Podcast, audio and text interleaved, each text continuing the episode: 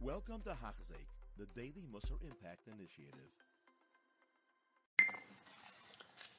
Shalom Aleichem, welcome back to Hachzik, Holy Baruch Hashem, on Shir Kuf Chaf Vav. We're about to begin Perek Chaf Gimel, which is the ability and the way to be kainet, to acquire the midah of Anava.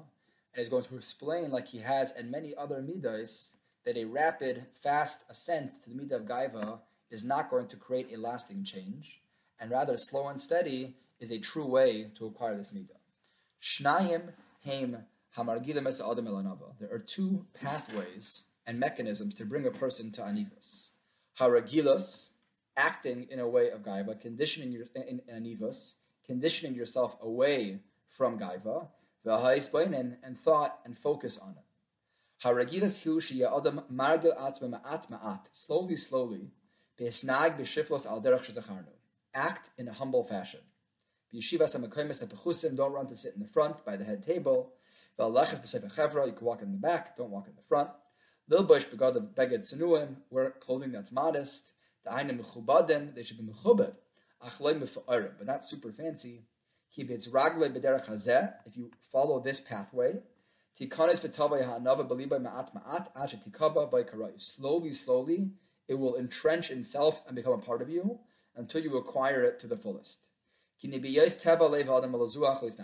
Naturally, people are inclined to act with a certain gaiva, so you can't immediately shut down that desire. So therefore, what do you do? What is the method and mechanism to counteract that natural natiya, to slowly temper it?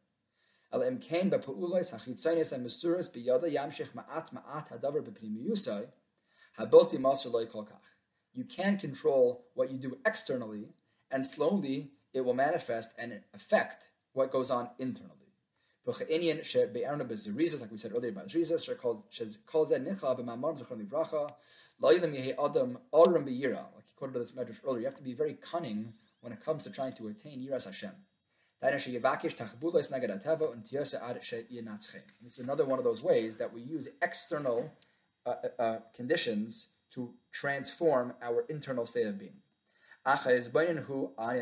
But that was by Regilos, and I want to focus on his baininess. What is this?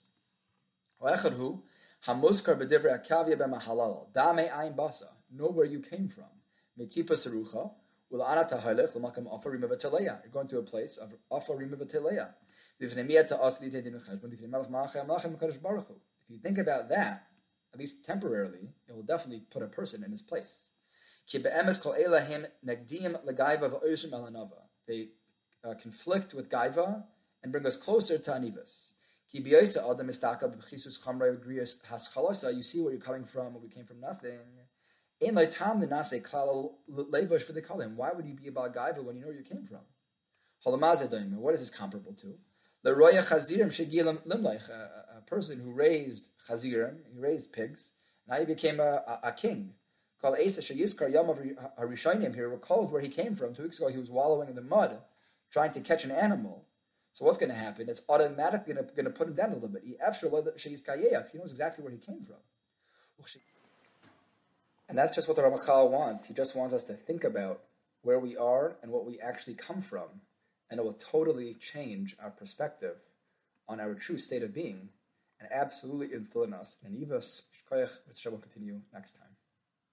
You have been listening to a shear by Hachzeik. If you have been impacted, please share with others.